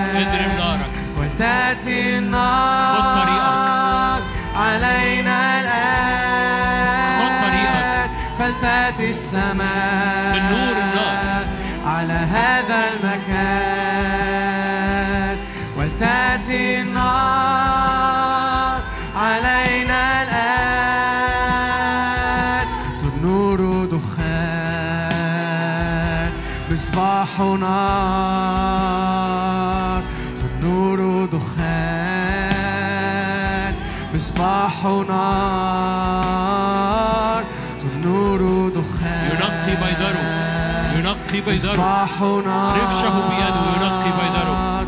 تنور دخان. مصباح نار ارفع إيدك معايا. اعلن معايا الآية. رفشه بيده رفشه بيده ينقي بيضره يجمع الحنطة إلى مخازن. أما التبن التبن اللي فينا التبن اللي فيا يلقيه في النار خد طريقك يا روح الله. خد طريقك. أي قشرة فيا محتاجة تتكسر. أي حاجة ملهاش معنى أي حاجة نشفت أي حاجة جلدت أي حاجة ليست لها قيمة من جهة إشباع البشرية. أي حاجة بقت صلبة. صلبة بمعنى ناشفة مش مش طرية في إيدك. اكسرها. خبط الحنطة خبط الحنطة خبط الحنطة. نعم البيدر هو المكان اللي بتتخبط فيه الحنطة خد طريقك يا رب أي تبن مش محتاجينه. طيره باسم رب يسوع. كالعاصف يطير كل كل قشر ملوش لازمة في حياتنا باسم الرب يسوع. فاخبط الحنطة باسم الرب يسوع عشان يفضل قيمة في حياتنا.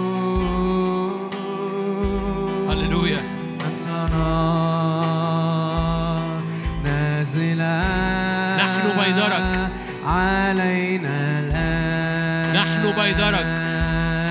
أنت نار هللويا. نازلة نحن بيدرك. علينا الآن أنت نار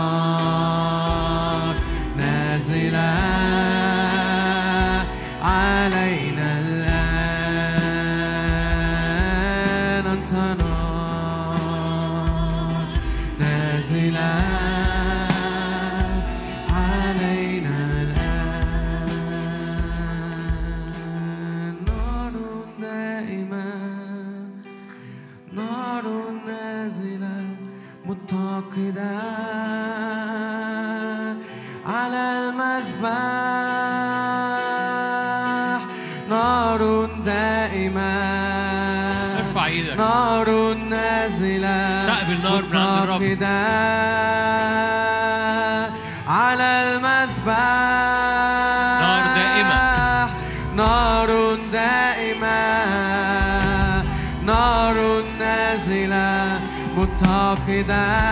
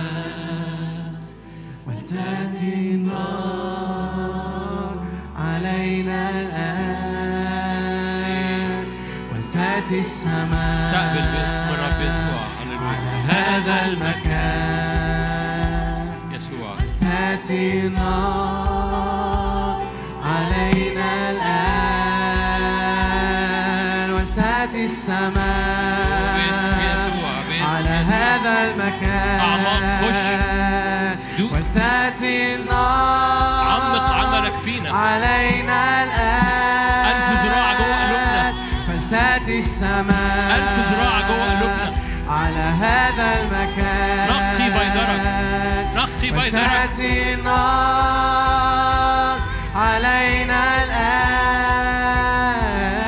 فلتأتي السماء على هذا المكان. ولتأتي النار.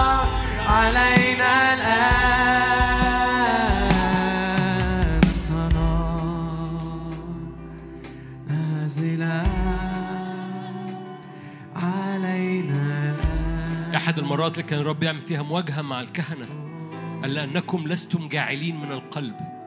الأمور كلها مش من جوه القلب الأمور مش كلها من من أعماق القلب. ففي اللحظات دي يقول يا رب عمق ذراعك جوه قلبي ألف ذراع. عمق عملك جوه ألف ذراع. احرت قلب الأرض جوايا ألف ذراع. تقلبت الأرض قبل كده بس أنا بقول لك خد طريقك أعمق. قلب الأرض جوه زيادة. قلب الأرض جوه زيادة. طلع أي روش. أي أي أي أي أي أي أمور أي حجارة مستخبية. طلع يا رب نقي بيدرك. ألف ذراع. خش. مشاوير أعمق جوه قلبي. طلع الشوك طلع الخشب خشب والقش والعشب. اخبط الحنطة. اخبط الحنطة. بيدرك. نحن بيدرك. نحن بيدرك. الدليل إن إحنا بيدرك انك بتنقينا.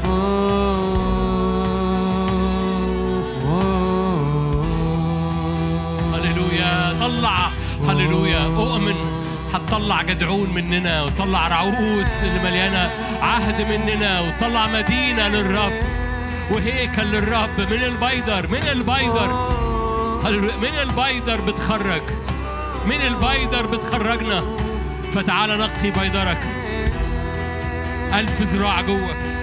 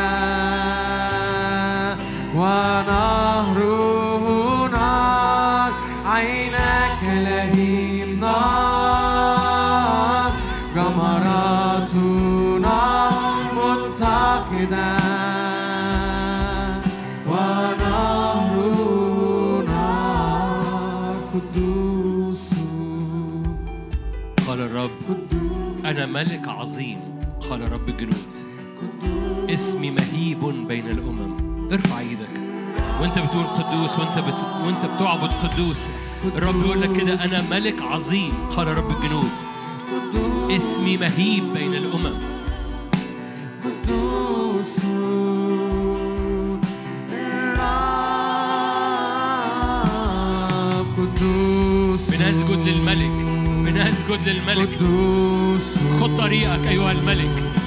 قدوس هللويا. الرب. قدوس احرق كل قوس مخطئة فينا. قدوس قدوس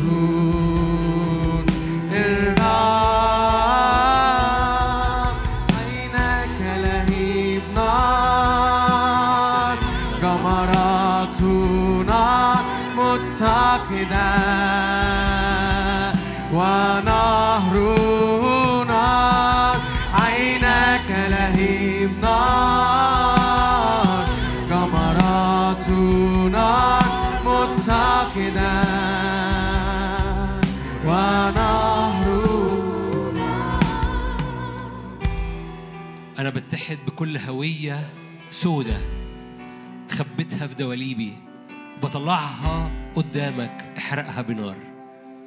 صلي معايا. قول له أنا بتحد بكل هوية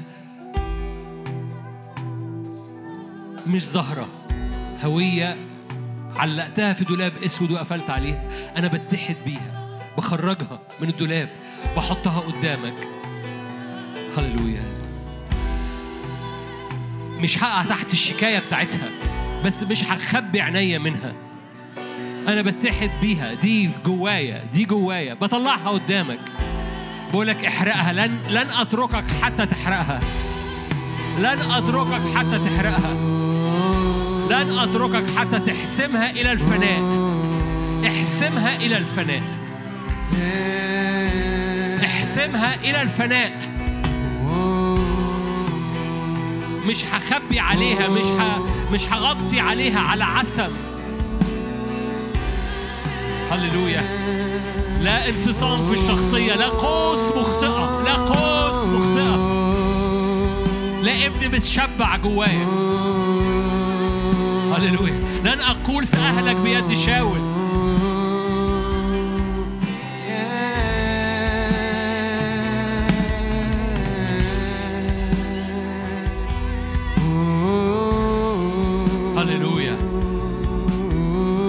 هتفضل هوية واحدة فيا مش هويتين. هتفضل هوية واحدة جوايا مش هويتين. فأنا بطلع الهوية التانية بقول لك خد طريقك احرقها. مش هتفضل هويتين جوايا.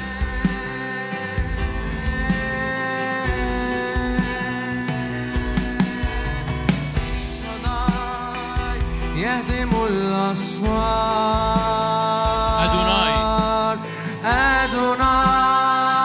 you shine on us.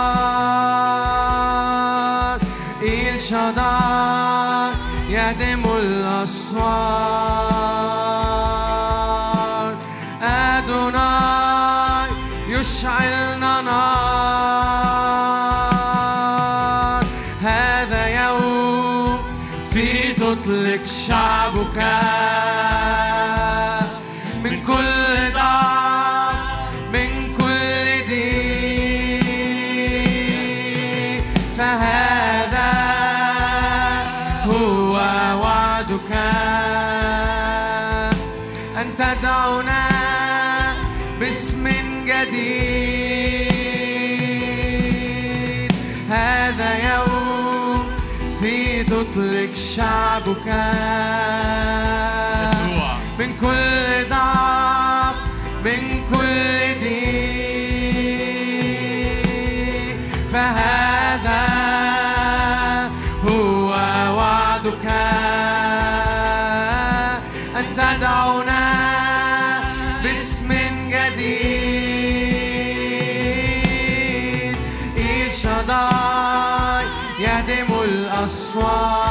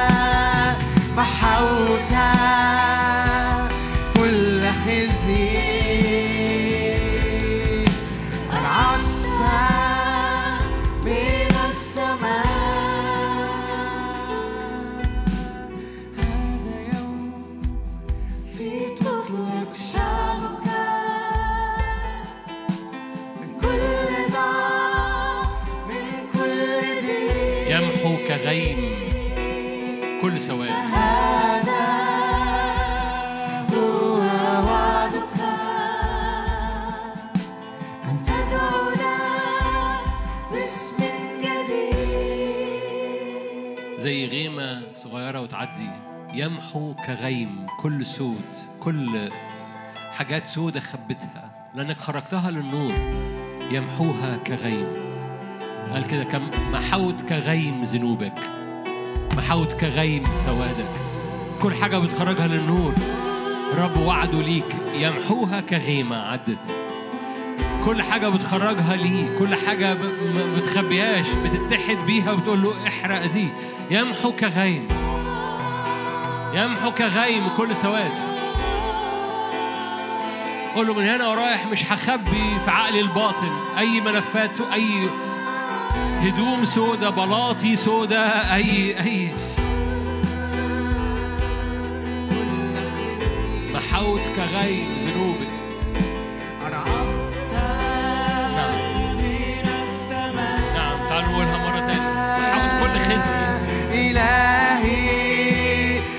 أسد يهوذا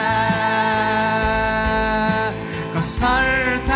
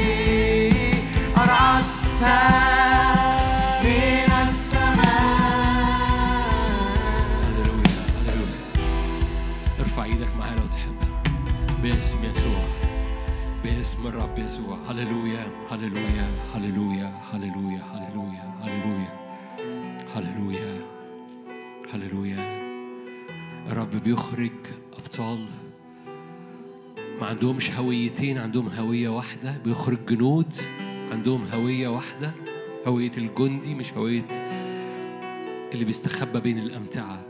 هوية ملوك مش بيستخبوا. هوية أبناء مش قصر. هوية رجالة مش أطفال.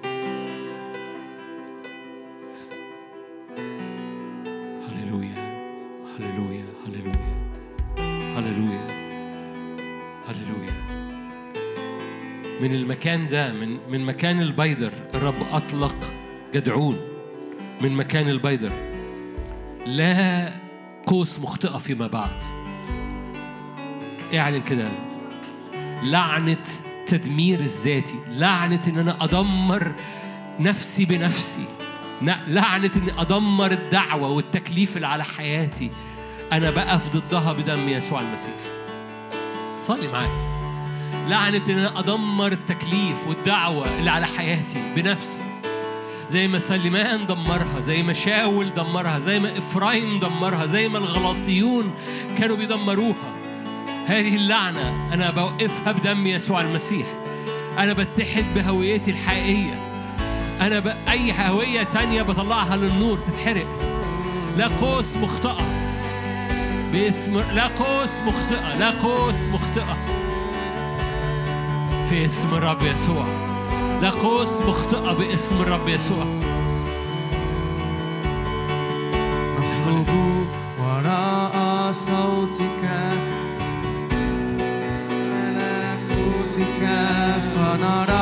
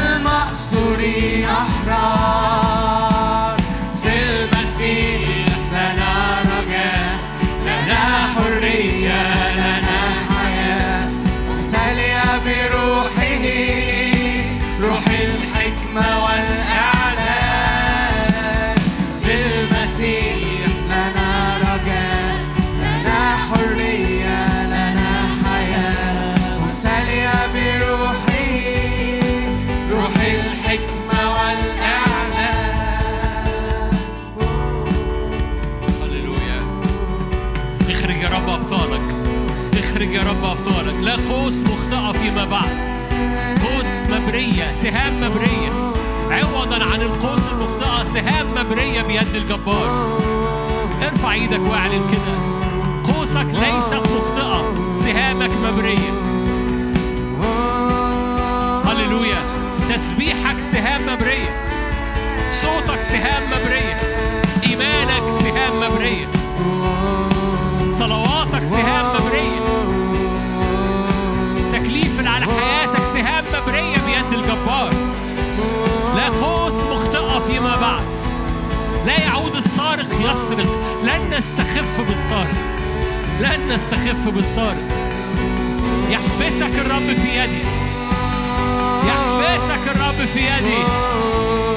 يحبسك الرب في يدي.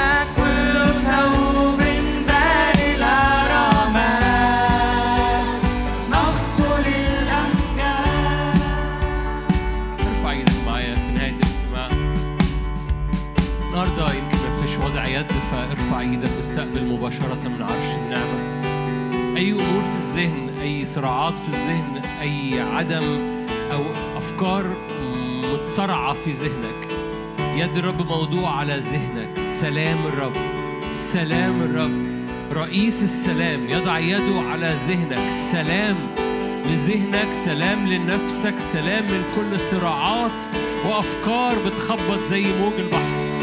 سلام الرب يلمس ذهنك الآن باسم الرب يسوع. عايز تضع إيدك على ذهنك؟ ضع إيدك على ذهنك. ما تخجلش. قول سلام الرب يسوع.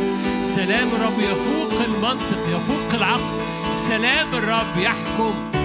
الس- السيد الملك رئيس السلام.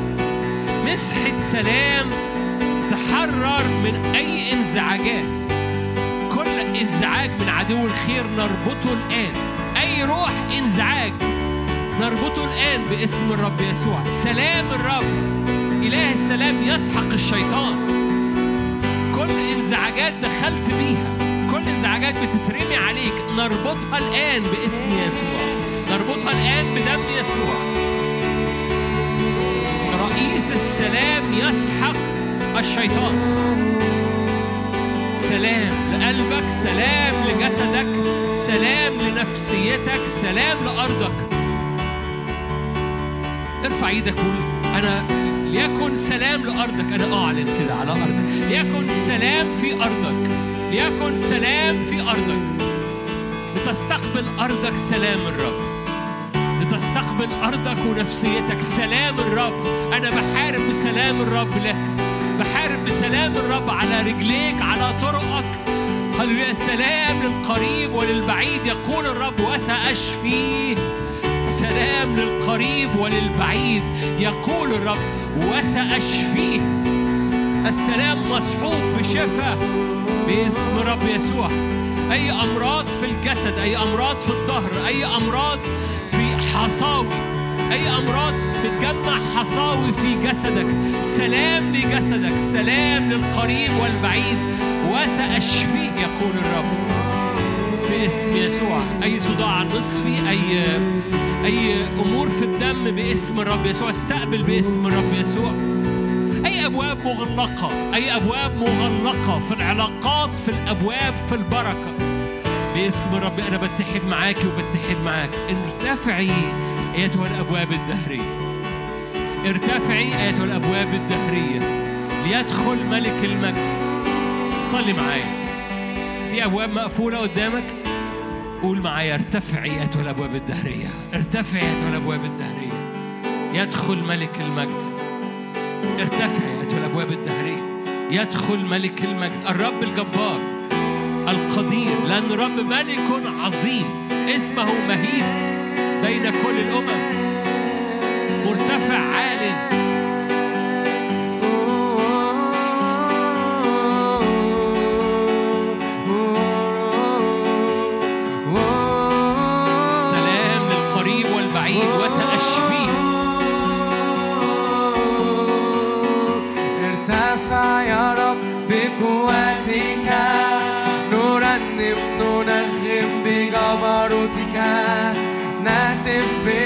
San Juan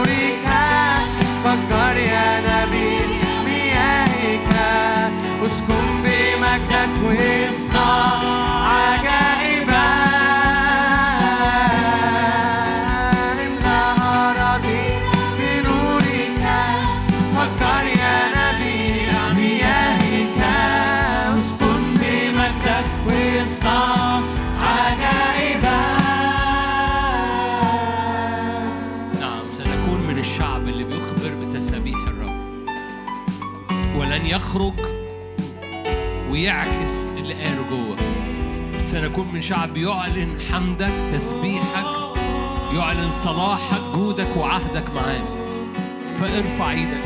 عهد الرب يغطيك. عهد الرب يغطي شبابك يغطي بيتك يغطي أيامك يغطي خطواتك يغطي فلا تخاف. لن نكون من شعب بيسبح ويخرج يشتكي سنكون من شعب بيعلن العهد. عهد على كل أمر في حياتك. عهد رب يغطي كل أمر في حياتك. ماضي حاضر ومستقبل. ارتباط فلوس اقتصاد أيام كل حاجة. رب عهد رب يغطي كل حاجة. صحة أيام قوة. كايامك قوتك كايامك قوتك. خد الآية واعلنها. كايامك قوتك. كايامك قوتك. فرحك وصحتك.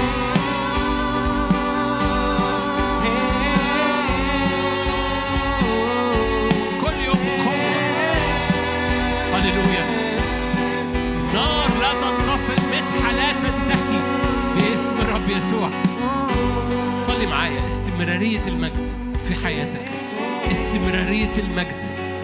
لا تدمير ذاتي. لا خزي يدمر المجد. لا خزي يدمر المجد. أنا خدت الخزي وحرقته. خدت الخزي اتحدت بالخزي وحرقته. يسوع علمنا اتحد بضعفنا ومات بيه على الصليب. إحنا بنتحد بخزينا وبنقف بيه قدامه عشان هو يحرقه لينا. هو يحرقه لينا. هللويا مجد يستمر مجد يستمر نار تستمر نهضة تستمر قوة تستمر كأيامك قوتك كأيامك قوتك كأيامك قوتك.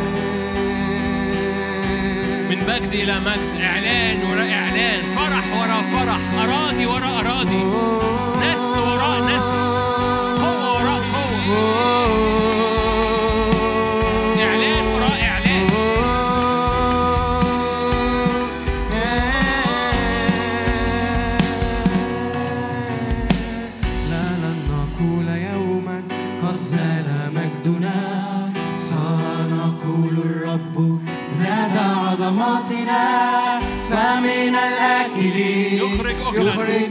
لنا ومن صوان الصخر عسلا.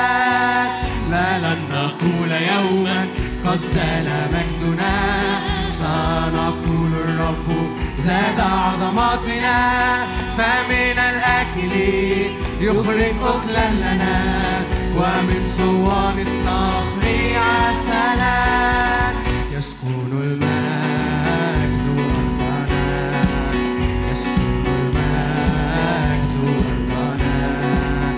يسكن المجد أرضنا يسكن المجد أرضنا يسكن المجد أرضنا يسكن المجد ارفع إيدك معايا.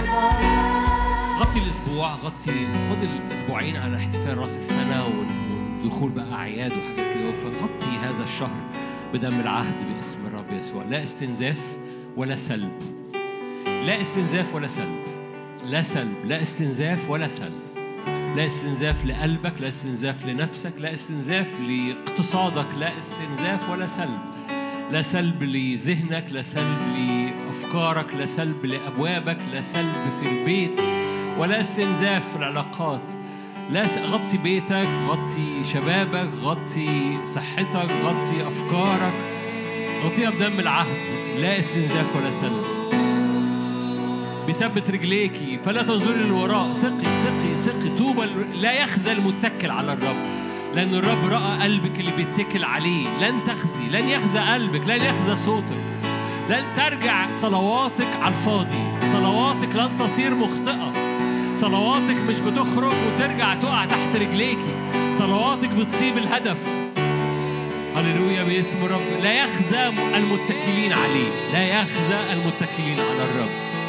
هللويا صلواتك كسهام مبرية بيد الجبار. تأتي بثلاثين وستين ومية باسم الرب يسوع. ثلاثين وستين ومية. أبويا السماوي أنا بتحد مع كل قلب اتكل هنا عليك. كل قلب اترمى هنا عليك. كل قلب طلب هنا لمساتك. كل قلب هنا حط شكواه قدامك في مجلسك. أشكرك إن الرب أمال أذنه وسمع وكتب سفر تذكرة. لكل ما قاله متقوا الرب المتكلين على اسم. الرب أمال أذنه وسمع. والرجل لن يهدأ. الرب لن يهدأ حتى يتمم الأمر لن يهدأ حتى يتمم الأمر طوبى للمتكلين عليه. طوبى للمتكلين عليه. كل أمر حطيته في المجلس الإلهي. الرجل لن يهدأ حتى يتممه. لأنه يحكم بالعدل والبر. بالرحمة والحق. العدل والبر الرحمة والحق.